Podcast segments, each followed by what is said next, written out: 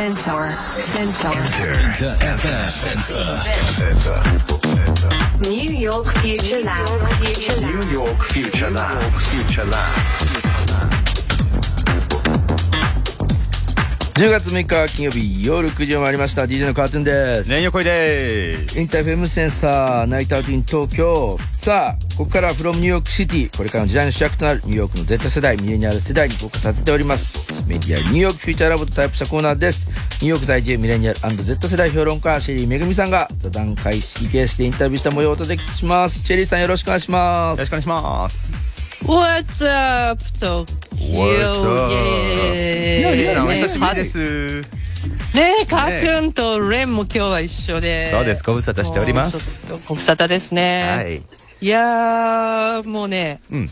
先週、この番組の冒頭で、はいあの、放送の冒頭で、ニューヨークすんごい雨って話したじゃないですか。覚えてる、してましたしてましたあれから大変なことになったんですよ。えあれ？天気1週間で？皆さんもニュースで見たと思うんだけど、もうニューヨークね、あちらこちらで局地的な洪水が発生して、はいはいはい。もうね。道路がね、川みたいになっちゃったりとか、うんあともう地下鉄の階段が滝のようになってしまったりとかですね。わお。あとは、もう空港ターミナルが浸水したのはちょっと私も驚いたんですけどへねとにかくね、もう、いや、はいはいあの、1時間に、なんかすごい雨降ったんですよ。なん、なん60ミリぐらい降ったの。非常事態宣言。う。んって書いてある。もう非常そう出てね。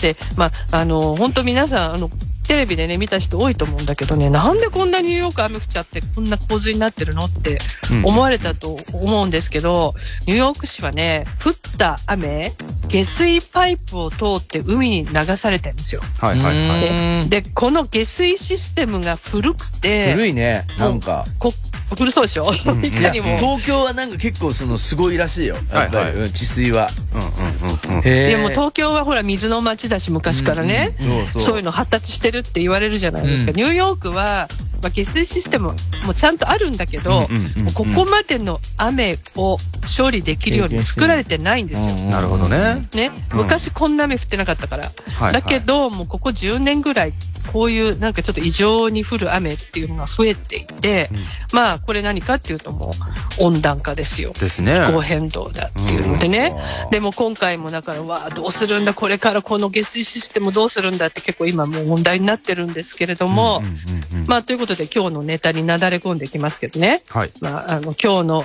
えートピックはもうテーマは気候変動は人権問題だっていう、まあ、そういうねテーマでお送りするんですけど、だって今年東京も日本ももう本当に暑かったでしょ暑かったね長いね、でなもしなかったしかも。うん。もう史上最も暑い夏だったし、9月も史上最も暑い9月、これ世界的なものですよ。そうですあね。ー確かにニュースでよくやった。まあグローバルのやつやってました、やっぱりその夏今年。うん。ね。で、もうアメリカの異常高温もあるし、あとマウイの山火事あったでしょ？ありましたね。カナダもね、ひどかったですもんね。うんそう、もう山火事すごいあった。あと、リビアの大洪水、覚えてます、はいちょっと前ですね。もう本当にこれまで体験したことのない自然災害、これももう全部気候変動。うんうんで、もうグテーレス国連事務総長が、もう今や地球温暖化じゃなくて、沸騰化だって言あ、すげえこと言ってんな。ね、もうそれも言ってるし、もうね、クライメ、クライメチェンジね、うんクライメ climate change チェンジって言うでしょ、うん気候変動ねねもう。もう今やね、クライメクライシス、クライシス。うん。クライメなるほどね。エマージェンシー、うんうんおうんうんー緊急性もうありますね。もう本当にやばいよ。気候危機、非常事態だっていう言葉が普通に使われるようになってるんですよ。わおうんで、まあそういう中でニューヨークでは先日大規模な気候変動対策推進デモっていうのがあってね、うんうんうん。私も参加しましたけど、はいはい。7万5千人、すっごい。7万5千人集まった。めちゃくちゃめちゃくちゃ集まりましたねそれは。そう、もう子供も若者もね、たくさん集まって、で、その時のメッセージが、化石燃料今すぐやめろと。ほううんうんうん化石燃料っていうと、古いってことですよね。うん。いわゆる、だから、えーっと、石油とかはい石炭とかね、ですそう、そういうのをもうやめろと。あか温暖化のガスが出るからね。はい温室効もうね、果ガスが CO2 もそうだし、そこ。なんとかね食い止めていかないと。そう。で、あともう一つは今年8月にモンタナ州で出たある裁判の判決が大きなニュースになったんですよ。これはね、多分日本で報道されてないと思うので、ちょっとゆっくりいくんですけど、16人の5歳から25歳の子供や若者が原告となって、モンタナ州の政府を訴えてたんですよ。ほうほうほう。ね、子供ですよ、子供と若者。5歳からでなんで25歳。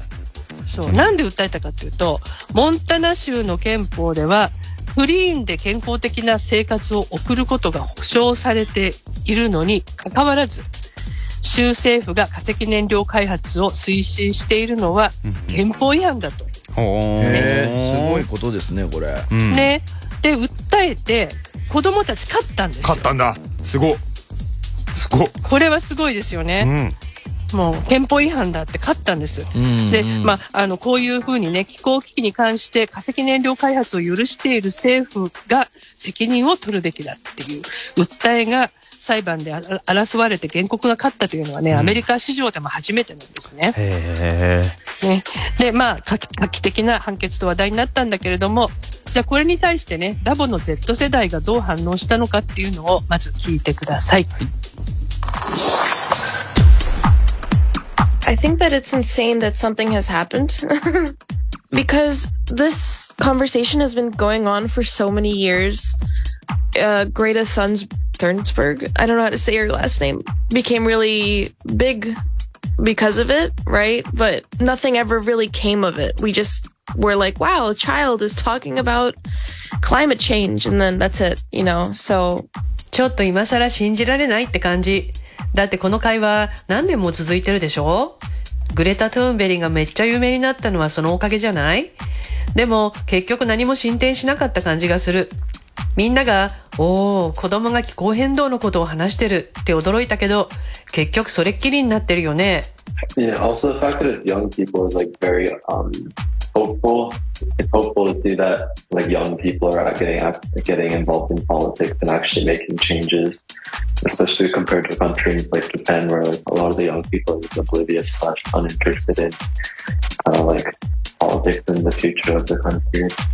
それでも若い人たちがこうやって政治に参加して変化を起こしているのは希望があると思うよ。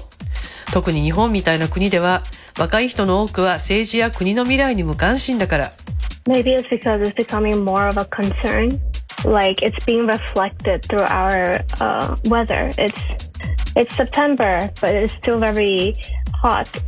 Like maybe it's really becoming prominent that we need to start working on our climate change crisis. 裁判でこういう判断が下されたのはおそらく気候変動をもう無視できなくなったからじゃない？実際今年は9月になってもまだとても暑かったし気候変動の危機に取り組む必要があることを多くの人が意識するようになったからでは？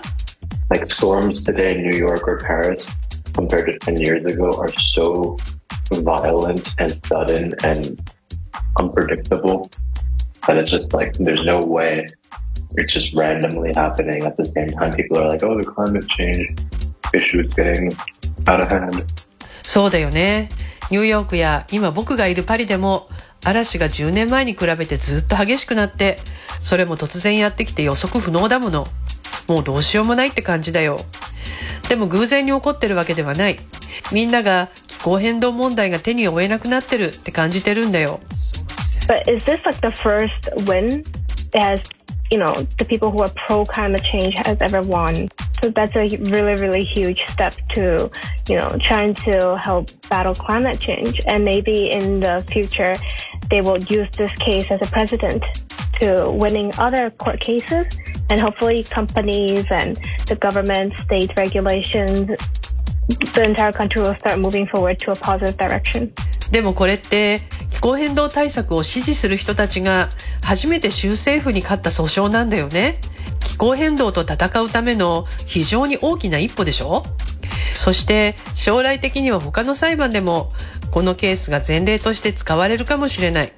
これをきっかけに企業や政府、州の規制、国全体がポジティブな方向に前進し始めることを願ってるけど、the state will appeal to the higher court, right? So until it's, it's fully like done, done, and we know what the result is, there will be nothing happening, right? So I guess this is something that we need to kind of like keep our eyes on until like a final result comes out.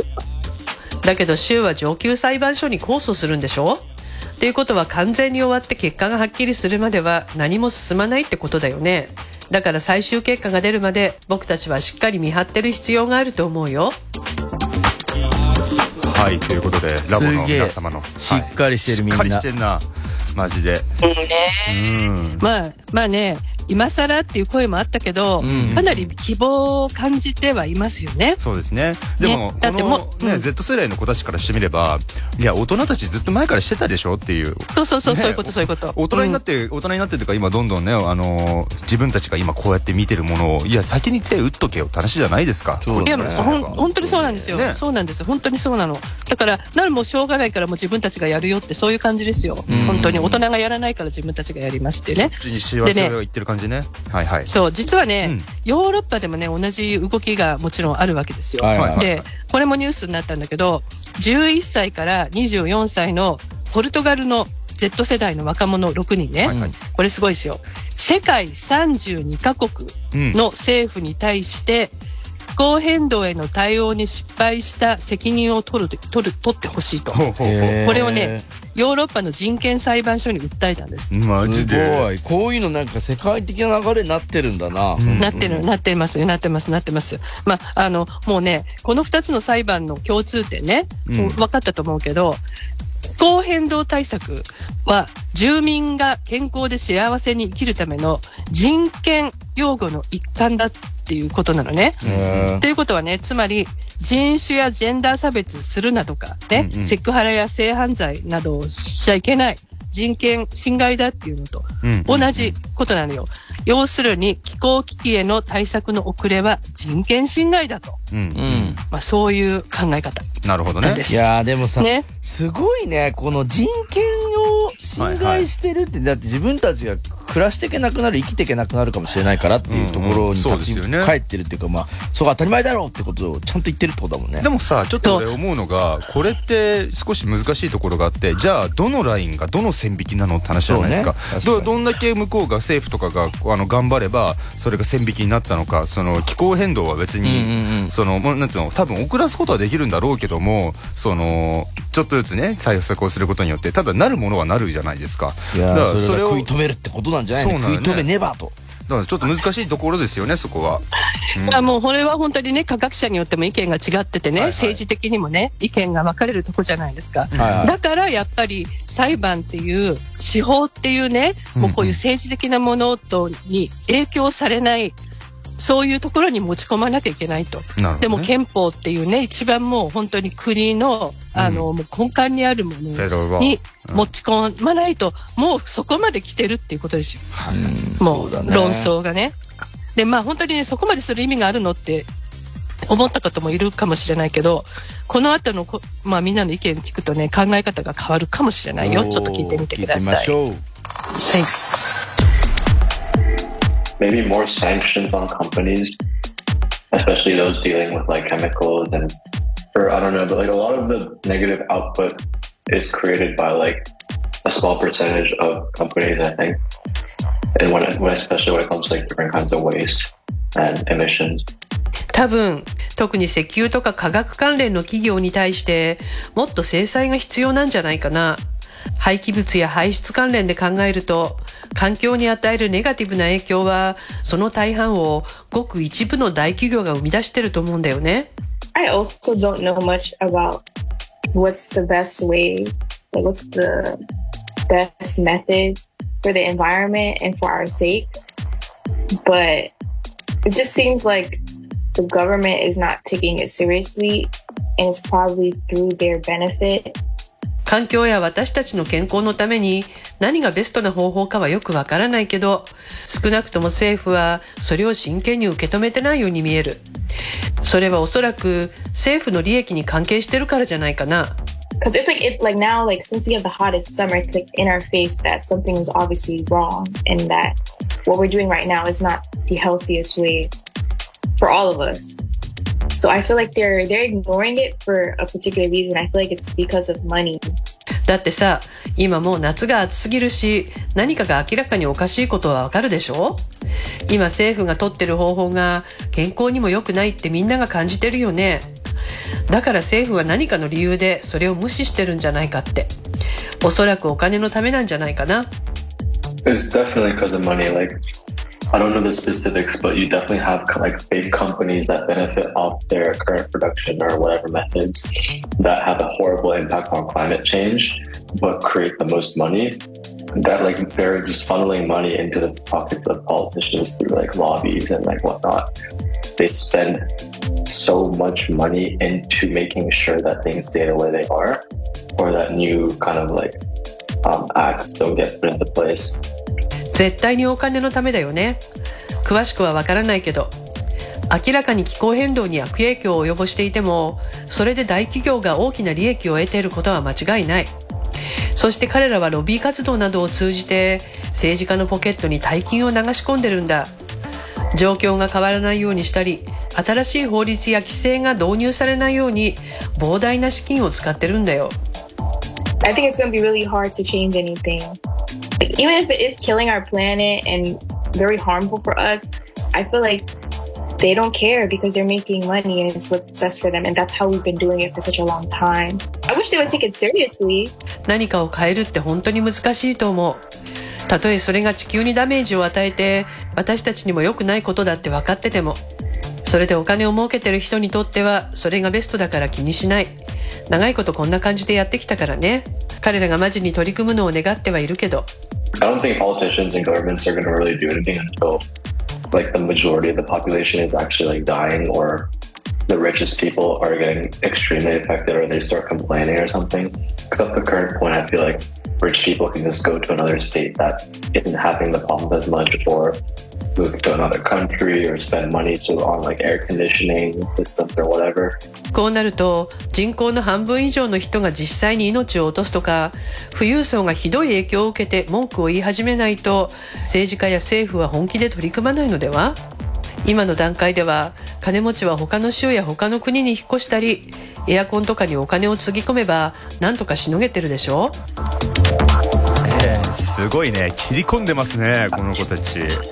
いや、世界の闇をもう知ってるな。ねもうね、あの、やっぱり何をやめてほしいかっていうと、こういうことをやめてほしいわけよ。で、要するに、政府と、まあね、あの、既得権益って言われる大大企業の、まあ、癒着によって、うんで、あの、対策できることもできてないと。そうですね。それをやめてほしいんですよ。一番やめてほしいのね。うんうんうんで、まあ、あの、特に日本だとね、あんまりそういうの見えないと思うけども、アメリカはね、トランプ支持者の共和党とかはもう気候変動がね、あの、人為的なものだって認めてないわけですよ。ひどい人はね、ひどいってあの、もうはっきり言いますけどね、気候変動とたか戦うには化石燃料が必要だっていうわけよ。エアコンとかが必要だからね。だから開発するんだって、もうわけわかんないでしょ、言ってるこすげえとね。面白い。まあね。でまあ、そういうことを、うんが、そういう戦いがあるからこそみんなこういうのに敏感にはなるわけですよ。ですね。で、あの、企業に関しても、あの、最近ハーバード大学のね、あの、論文でこれ分かったことなんだけど、まあ、石油最大手のエキソンが、はい。もうこういうふうに温暖化でこういうふうになるの分かってたのに、もう1970年代から分かってたのうんうんに隠してたとかね。へえまあもうこういう、あの、いわゆる大企業とか政府がどれだけ、あの、分かっててやってこなかったのかっていうのがボロボロ出てきてしまっているので、それに対する怒りがもうあ沸騰ですよ、本当に。うんあのー、ハッシュタグ S8 期なんで、ロストさんが気候変動の問題に立ち向かうのに、政治家が年寄りばっかりじゃダメでしょ。特にこの国は、てんてんてんと。いや、そうですよ、本当に。なんか言い方悪いかもしれないけども、まあ、そういった方々ね、自分たちのことだけ考えて、下のこと考えないからこういうことになってきたわけでしょ？うん。自分たちが生きてる間が生きればいいじゃんって話じゃないですか。だからそういう風になるもんですよ。ホセさんも、おドイツにできるのだから、うんアメリカも日本も自然再生エネルギーへのシフトをもっと真剣にフォーカスすべきだよね、ということでね。はいはいあーなるほどそう、ね。だからね、それね、みんながね、黙ってるといいと思ってやらないんですよ。まあね結局ね、そういうもんなんですよ。だからやっぱり声を出したりとかね、メッセージを出したりってすごい大事だから、うんうんこういうとこで喋るだけでも、はいね、やっぱりあのメッセージが出ているので、まあ、あの、すごくあの大事なことだと思うのね。はいで、まあ、あのとにかくね、あ、もう一つ言いたいのはね、大学ですよ、大学。はいはい。今ね、アメリカのね、大学はね、ダイベストメント、化石燃料への投資、だからこういうエクソンとか石油会社にね、対する、いわゆる投資、まあ大学はほら、お金運用しますからね、そういうあ投資をもうやめる方向に進んでるんです。うんうんうんね、なんでかっていうと、もう大学の学生が大学に圧力をかけるわけ、まあ、はい。そういうのにお金を出しちゃいけないと。で、それであの、それを聞かないでやってたら学生来なくなっちゃうからね。っていうぐらい、あの、来てるわけですよ。これさ、わかる？が大学の、あの、お金のその、運、運用までちゃんとチェックしてるってことが俺はすごいなそういうことですすごいね。そうね。そうなんです。うん日本もこれもねそこまで絶対にしないしまあ、ないしないあんまり日本してない気がするんですよ、大学のね。あまあ、してるとは思うんだけどね、まあ、年金とかいろいろある、あるじゃないですか。まあ、企業のね、とか。すごいね、これ。そこに投資してリ、リザヤがいいから、ね、いい自分がサービス受けられるかもしれないけど、うんそんなところに投資してんだったら、行かねえよ、大学ってことでしょ？あんたのところ。そう、そういうこと、そういうこと、そういうことですよ。すごいね。まあマジで。だからもう、あの、やっぱりアメリカもほら、少子化があるからね、うんうんもうどこの国も一緒ですけど、あの、やっぱりこういうことやんないとダメなわけよ。だから、日本もね、もう少子化してるんだから、例えばこういうことをほら、アピールすることで学生を集めるっていうのもありなんじゃない？ですかねなる。ほどね。俺、アメリカの大学行った時、別にそこ全然見てなかったですけどね。それ何年前？えーそれが何年前だっけ？十何年、13年ぐらい前とかですからね。日本の頃に比べたらって感じなのかもね。うん、どんどんみんな多分そういうところがね、あのーもうちょっと本当に、なんていうのかな、えー世の世のため、人のためっていうところをすごく今、重要視してるようになってきてんだなっていうか、うん、それはすごい感じますね。そう、もうそれは本当にその通りでね、あの、すごく広く見てますよ。やっぱりアメリカのこともそうだけどね、うん。やっぱりいろんなほらね、リビアであるとか、もういろいろな国で、本当にあの、住めなくなってるわけだから、うんうんもうまだ日本とかアメリカはね、エアコンあるし、まあエアコンないとこもあるけど、うん。でもなんとか住めてるけど、本当にね、住めなくなってますから、そういうこともね、ニュースでよく知っているので、まあ本当にこれは排出国であるアメリカ、まあ日本もそうですけどね、なんとかしないとやばいっていうのはね、すごくありますよ。はい。ライフイズワンさんがね、できっこないって諦めたら終わりなんやなというふうにコメントいただいてます。まあその通りで、うん今日の締めにもなるのかなと思いますが、はいそうですね。はいはい、そうだと思います。絶対意識してね、やってった方がいいかなと、見ていった方がいいかなと思います。はい。さあ、ニューヨークフューチャーラボのサイトにはね、えー、まあ皆さん Z 世代の皆さんもそうですけど、写真とプロフィール載ってますし、過去の記事も含めて、えー、聞くこともできる、見ることもできますので、こちらもぜひチェックしてください。はい。シェリさん、来週もよろしくお願いします。はい、Thank you。Thank you。ありがとうございました。バイバイ。センサー、センサー。ニューヨーク・フューチャー・ナウ。ニューヨーク・フューチャー・